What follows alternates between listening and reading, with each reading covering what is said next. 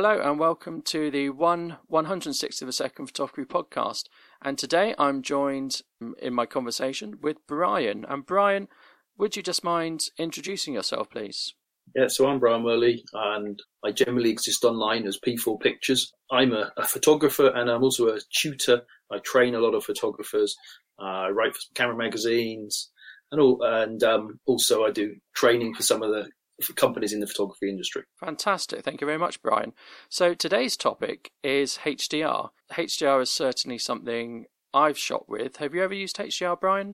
I've used it sometimes in the past. It's not a, a big thing for me. I mean, I think HDR is perhaps a, is better suited to uh, more uh, static subjects. I mean, I tend to do a lot of people, um, action stuff where HDR really doesn't help a great deal. No, I mean you you have hit the nail on the head there.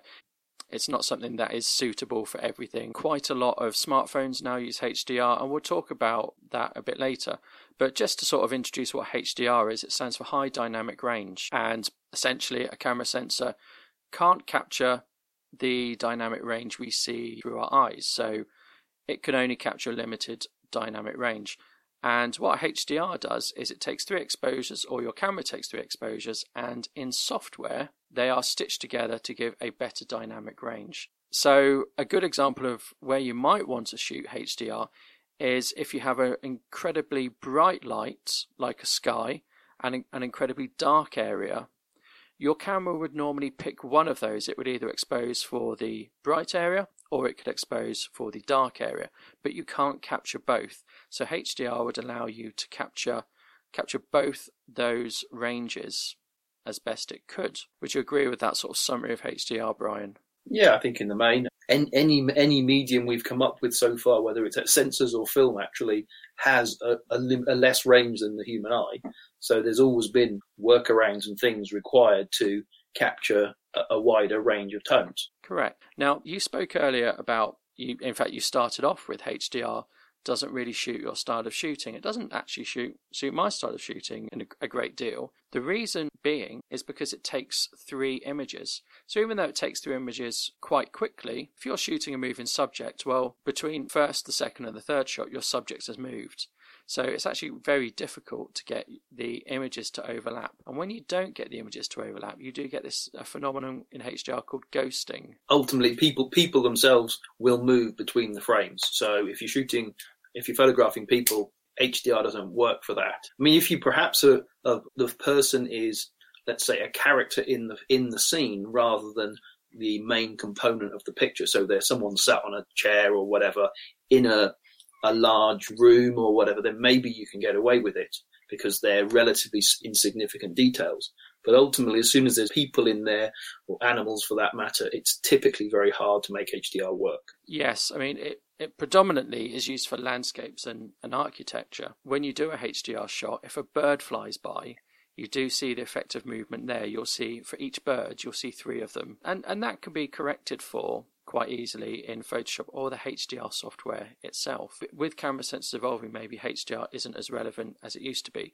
But when I've taken landscape shots, I've certainly I've certainly used HDR, and I've been pleased with the effect. So on my camera, there is a bracketing function, and you can move the brackets one stop, two stop, or three stop. I think. Press the button once, and it will take three shots. The first shot is underexposed the second shot is exposed how you wanted it, and the third shot is normally overexposed by how much you set it one stop, two stops, three stops. In my, on my camera, it's the shutter speed that varies when doing HDR bracketing shots. So the aperture stays the same, the ISO stays the same, and the, the shutter length changes. And it's actually quite good to take bracketed shots because it means if you're unhappy with one of them or the exposure was slightly off, it might be you can do you get a better picture or a single picture from two of the other bracketed ones you did. You're a Canon user, aren't you, Brian? Yes, I am. I'm a Canon user. You must have exactly the same bracketing system, I'm guessing.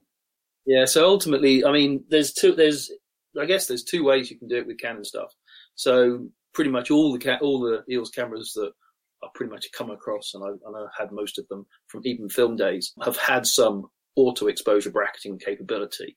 And like you say, it's usually three frames. Actually, the Canons start at the correct exposure and then go for under and then over. by default. Okay. But you on most of the digitals, more advanced what the digital SLRs, the more advanced ones, there's an option actually in a custom function to change the order round. So it's possible you've done that. And the reason it's done that way round ultimately is that if you're going to use flash, so it tries to get you the correct exposure to start with, then it asks for the underexposed one, so it's going to need to use less flash, which gives the flash more time to recharge. And then it does the overexposed one at the end, so that it's given it's had an underexposed flash picture in middle, it should have recharged quick enough for the last one. So that's the reason, the reason it's done that way around. I see. Uh, wow, I've never used flash with HDR. Again, so it depends on the cameras, the particular model of cameras you've got, but some of them give you the option of changing the number of shots that it will do in an auto bracket between two, three, five, or seven. And usually it's up to a three stop gap between there. So if you ended up with seven, uh, you'd have quite a lot of frames in a huge range, in something like 18 stop range at the most which would give you pretty extreme, uh, pretty much a very extensive range of tones for your HDR. But the cameras also, and quite a lot of them now, have in-camera HDR, where they you can actually set an HDR capability such that the you can you basically it will take three frames and actually create you the HDR image in the camera. So that works with uh, you can you can usually choose to have it save the individual under, over, and correct exposed frame, plus create you the HDR version. And I actually find that if I'm going to use HDR at all, I often use that because as a way of just checking, will HDR actually help me out in this situation? Because you've got a quick review on the back of the camera. Have I got the tone range I'm expecting? Yes, I mean certainly my Micro Four Thirds does that, and it Uh, it's, it's quite a handy sort of feature just turning on HDR when I know I'm going to have challenging lighting. Taking HDR because it's a mirrorless, it takes them excessive, you know, really quickly, and I find that really useful. I've used software, and I used to use HDR Soft, which was the sort of go-to HDR software. But now Lightroom can do HDR. I've not actually used it in Lightroom. Have you done any HDR in Lightroom yet? HDR in Lightroom, so it, it's okay. I mean, ultimately, you give it a few raw files to play with because obviously you get, uh, if possible, use a raw files because you get a greater range out of a raw file than you can get out of a JPEG anyway. And so you give it a good group of raw files, and HD and, and Lightroom does pretty much the same as Photoshop will do. Will go and make an HDR version for it, and it's and it's pretty it's okay actually. You even have the possibility, you know, you can make a virtual copy, shift the exposure from your single raw file and then just try it and see. Sometimes that works. That gives you another, effectively another way of creating where you've only shot one picture, which does perhaps let you work in, in those cases like we talked where people move or things. You could shoot a single one, and if it's well shot, you've usually got a couple of stops adjustment that you can get away with to brighten or dark it. So you could make three three files from one original image. And I'm guessing that's going to be quicker than jumping in and doing quite a lot of local adjustments. There's, there's multiple, you know, that's one of the ways to do it. I've also done it where I've created from a single file, I've made an underexposed and an overexposed version and then sent them in out of Lightroom as a, as a stack in, of layers into Photoshop because then you can play with masking and just mask it through or get Photoshop to try and treat that as an HDR they're all different ways of achieving a similar a similar kind of result.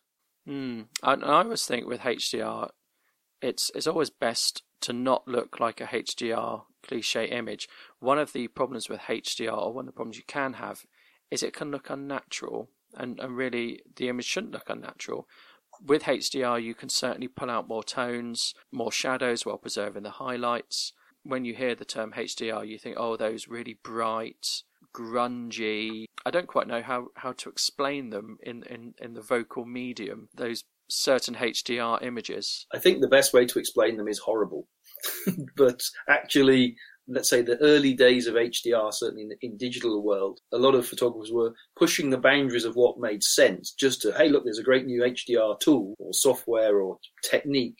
And there was quite a lot of images where, to my mind, it was simply overdone to the extreme. And it gives you that very sharp edged contrast, very almost over sharpened look. Lots of halos started appearing around edges, you know, very saturated colors, but and it didn't look real enough. That was the problem. No, and I always found that really for me HDR I, I always much preferred in black and white actually rather than color because you can get quite oversaturated colors and I always found H- HDR in black and white always worked so much better for me than a color one.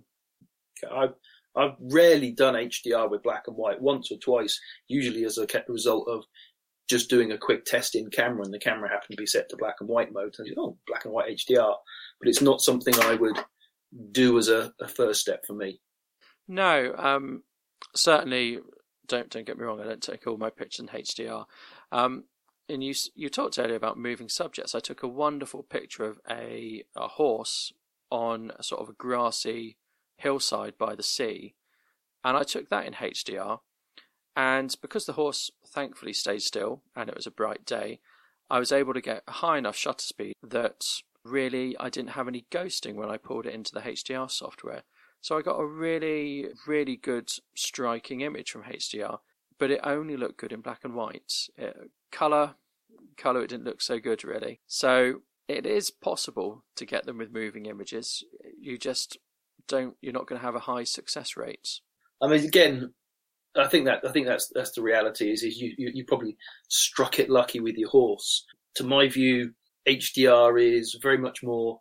If the camera's on a tripod and the subject's not going to run away, then it makes some sense to be going into HDR. Certainly, I mean, the, the horse was an amazing model. Very, very low maintenance. Was, I was really quite lucky with that horse and quite lucky that no one else walked in the picture and no birds walked in the picture. But things like, going back to movement, things like grass can ruin a HDR image because, of course, the grass can blow, or ferns, or trees. And again, even winds can affect a HDR image just due to that movement. Do you find that the HDR software you use does a good job? Because obviously, if you're, I mean, if you're going to shoot your HDRs and you're shooting them handheld, even though there's a very short gap between each of the three pictures or however many you're shooting, do you find that the software actually aligns the stuff for the, the pictures for you, or you have to manually kind of align them? I've done it all automatically. The software has a certain tolerance. It can compensate to a degree, and it can't compensate for big movements. So you will get ghosting. It can compensate for handhelds because actually I've I've never shot HDR with a tripod. Interestingly, it's always been handheld. It, so it compensates for handheld. Someone moving their heads, no, it, it won't compensate for that. You'll get quite an, an interesting effect. You'll get this sort of ghost effect, like like you do with a long exposure if someone moves their head, because essentially it, it is a long exposure with a few breaks in, really. Yeah, so it, it does compensate. But if you want if you want a really sharp picture with no ghosting and no strange artifacts or a little bit of haloing, HDR probably isn't for you because you have you will have such a low success rate. I mean, I, I I'm with you on the minimizing the the disturbing colors, the the, the the early days of HDR. I mean, I know that within the uh, certainly within the Canon cameras, there's there's a few options if you're going to do have the camera create your HDR. And to my mind, the best one is the natural one, which is kind of the default because all of the art ones take it quite extreme to my, certainly to what I, I think of HDR. Oh, some of them can, can look really good, and some of them have their place, like in I don't know a HDR and like a, a disused building with that type of effect can look okay and can sort of convey the mood of of the uh, mood and atmosphere of, of, the location. Yeah, most of the time it it's it's not something I would go to, and there are various presets that my HDR soft had and one was like some, called something like natural, one was grunge, one was extreme, and of course within those presets you can you can adjust things as well and tone it down. And and I invariably went for natural and took a layer of toning it down as well. My HDR images, I didn't want anyone to look at them and say, "Yep, that is HDR." I wanted someone to look at it and not know it as a HDR, if that makes sense.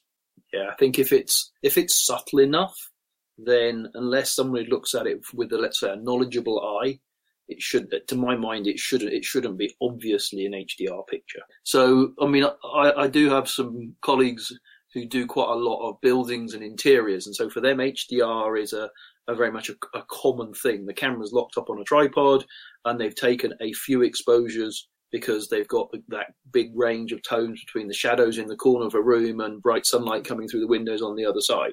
ultimately HDR is pretty much the way to do it, short of going and putting neutral density fil- filters or film on the outside of the windows. That is probably the best use of use of HDR is those sort of inside the building. I'm going to call them estate agent shots, and and I don't want to be disrespectful to pe- people who take them or estate agents, but getting lots of range in the room while not having a white window, essentially. So I think the other one that I, I'm certainly, I mean, some of the stuff I see for magazines I write for where people write in with questions. One of the things you often see is people on about taking pictures in churches and cathedrals. So you've got really beautiful stained glass windows, great sun streaming through them, and then you've got the darkest recesses of the corners of the church. And that's a very common case where people end up using HDR.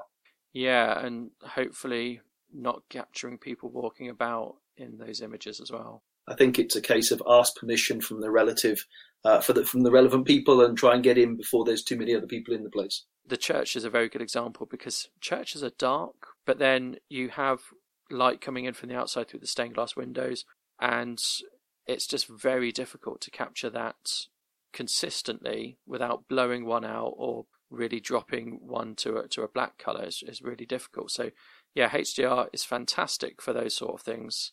I was going to say, I've actually done a HDR portrait, and how do you think it turned out? Assuming the fact that yeah, you're talking about it means that it was a, a certain degree of success. You've hedged your bets there, haven't you? A certain degree of success. I never used it, and you can imagine the reason I never used it, even though the person stood very still. When you went into 100%, you could see ever such slight ghosting just on their sort of outline, and it meant I, I didn't use it. But they were wearing a very dark leather jacket against a very bright background on a, on a very sunny day. So it made sense to give it a go. And I used, oh, I think it's um, HDR by Aurora Soft to process that image. But ultimately, I, I could never get what I wanted. It was, it became not impossible, but it became too fiddly to get get everything as sharp as I wanted to. So ultimately, I have given it a go for portraits, but I'll, I suppose I'll go back to your your your comment, I had a varying degree of success, but not enough success to make it a, an image that I've used on my portfolio. I think my own approach on something like that would simply to be to bring light to the relevant bits that are dark. So quite often, you know, a lot of my when I'm shooting, when I'm photographing people and things, that indoors or out, it doesn't matter. Invariably, I'm lighting them, and I'm lighting not everything in sight. I can't light half of a, a hillside but if the person's backlit, then I can get the exposure for the hillside to be looked at how I look, how I need it, and then by the application of light on the person in the shadows, I can I can compress the range that so it can be captured in one image. Yeah, uh, that was. Uh, I mean, I do shoot most most portrait sessions with a with a flash, but just couldn't be bothered that day because we were outside, we were walking about, we we're doing quite quite a lot of different locations, and invariably I have shot with flash on those type of things, but that was one day I just couldn't be bothered with it.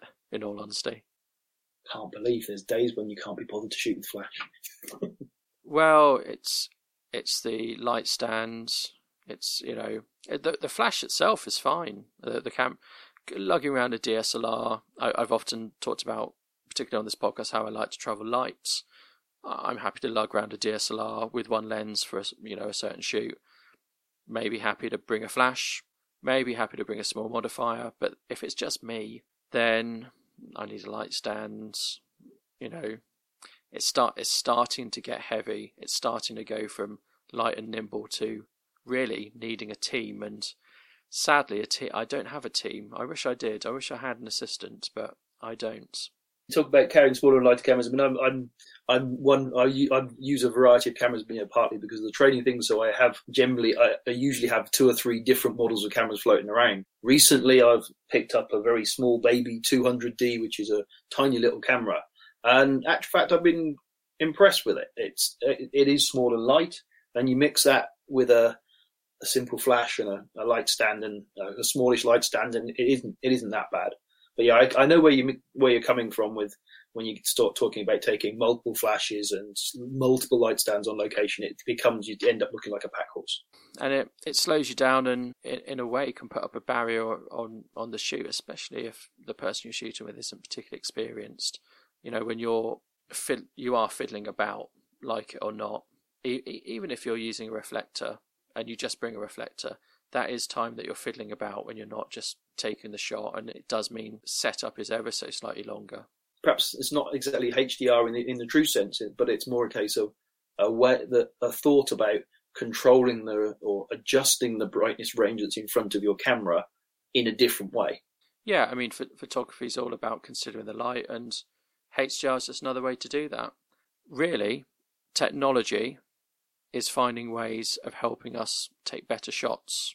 I've been digital for way too many years now. I mean, I literally started at the end of 1995 being digital. And it is quite amazing how things have moved on and also how the, the range of capabilities that are in the cameras has developed over that 20 odd years. You must have seen some huge differences in sensors, you know, sensor technology from today back to 1995 must must be huge leaps forward. First, one of the first cameras I had in my hands had stunning resolution of 0.57 megapixels. Was that a pro camera? Well, uh, ultimately, due to its cost, it was notionally a pro camera. It wasn't an SLR. Yeah, early days of digital were expensive, weren't they? Nowadays, we have cameras three, four hundred pounds, which deliver amazing results. Yes, yes, and and for most people, that that's all that's needed, isn't it? Obviously, the challenge from a, to camera makers is probably these phone things. How do we differentiate our products? What do we do better? What do we and what and is it is what we do better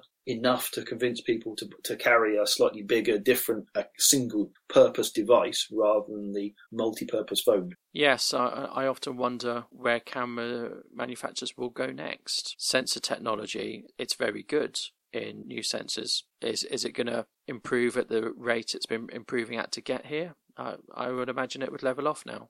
Like anything, when it, when a technology is new, the jumps are quite large. As it becomes maturer, then the jumps become smaller.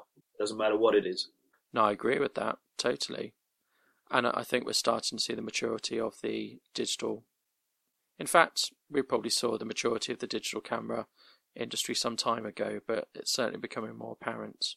In the very early days, when it, literally when I you know it's just starting, when digital was really just starting, and in those days, Fuji and Kodak had something like seventy percent of, of the value of the business, and it was basically printing. And you could look, you can turn around and say, in fifteen years, that disappeared. Yes, yes, definitely. Why print when you can just look at it on a screen will be most people's view on that. Lots of things changed in parallel, you know, the access to computing and, all, and displays and, you know, mobile phones even at that point changed a lot. But ultimately, the, the business, the, the know, photography changed for majority of people from something that you bought a consumable for, and in order that you could see your results, you had to get somebody else to do things to it and that you went to a place where you took a picture and you, it was on it was on your screen in front of you. Not everyone had a screen, so you always got a print really, and you didn't really want to look at a transparency of a negative because for most people it wouldn't make sense looking at a negative image that was tiny, holding it up to a light. That's not how people want to view things. They want to see prints that are positives. So printing made sense then, and looking at things on screen makes sense now, doesn't it? Getting us vaguely back to our HDR track, the key here will be how does H how well I mean have you printed much HDR work? The vast majority of printing is sort of for me family pictures. But yes, I have I have printed some nice landscape images that have gone up on the wall that HDR. Things like bridges that have been shot very low. It, it made perfect sense to do HDR because it was an overcast day. So HDR allowed me to not only capture in the sky that it was a very bleak and overcast day, but allow me to capture detail within the shadows of the arches of the bridge because I was at such a low angle. So um, yeah, um, maybe three of the three HDR images are up on my wall. Because I, mean, I think that's a, that's another thing in the, in terms of you can we can produce things you know from a technical computing basis. We can create an HDR image, but what point do you reach the range, the, no, the capability of the printers and paper that you're going to print it with? Because it's quite readily possible, as long as you keep enough dynamic range in the image, that you'll exceed what a printer or paper can achieve. Yes, yes, quite possibly. Maybe the case will get to a point where, let's say, the range of sensors increases, and it's going to be, it's already, you know, if you look at a raw, it's already slightly bigger than what most screens can handle. The need does the need for HDR continue? That's a very good question. There is less of a need now for HDR with with sensors getting better And when I took those pictures, it, we're sort of talking, we're talking ten year, around ten years ago, when I took the pictures that were uh, are up on my wall that I took as HDRs. I must confess, I haven't done much HDR since, but still, there's a need. You know, most cameras and particularly older cameras don't have a, a wonderful dynamic range, so I think there is still a need for HDR as it does allow you to extend your dynamic range without shelling out for the newest Sony camera. Oh, of course, the other the, the other landscape people will argue that well, you use use the relative uh, neutral, you know, the relevant neutral density filters or graduated filters, and you balance the scene in camera. Well, it's it's not the end of the day carrying a, a neutral dense uh, a graduated neutral density filter but it, it's just more time setting up. It's more faff at the time. It's much easier to sit in your house and and do it in software, really. And don't forget, I'm not after these for a professional outcome. I'm not selling the, these images that I've taken with HDR. If it's good, it goes up on the wall. If not, I had an enjoyable time walking around a certain building. I had an enjoyable time hiking up a mountain type thing. If I don't get the perfect image it, it's actually not the end of the world for me. I think we're going to come to the end of the podcast. I, I think we've talked about HDR pro- much longer than I anticipated, and probably I don't think there's anything left to cover in HDR. Do leave a comment. Please leave a review on iTunes.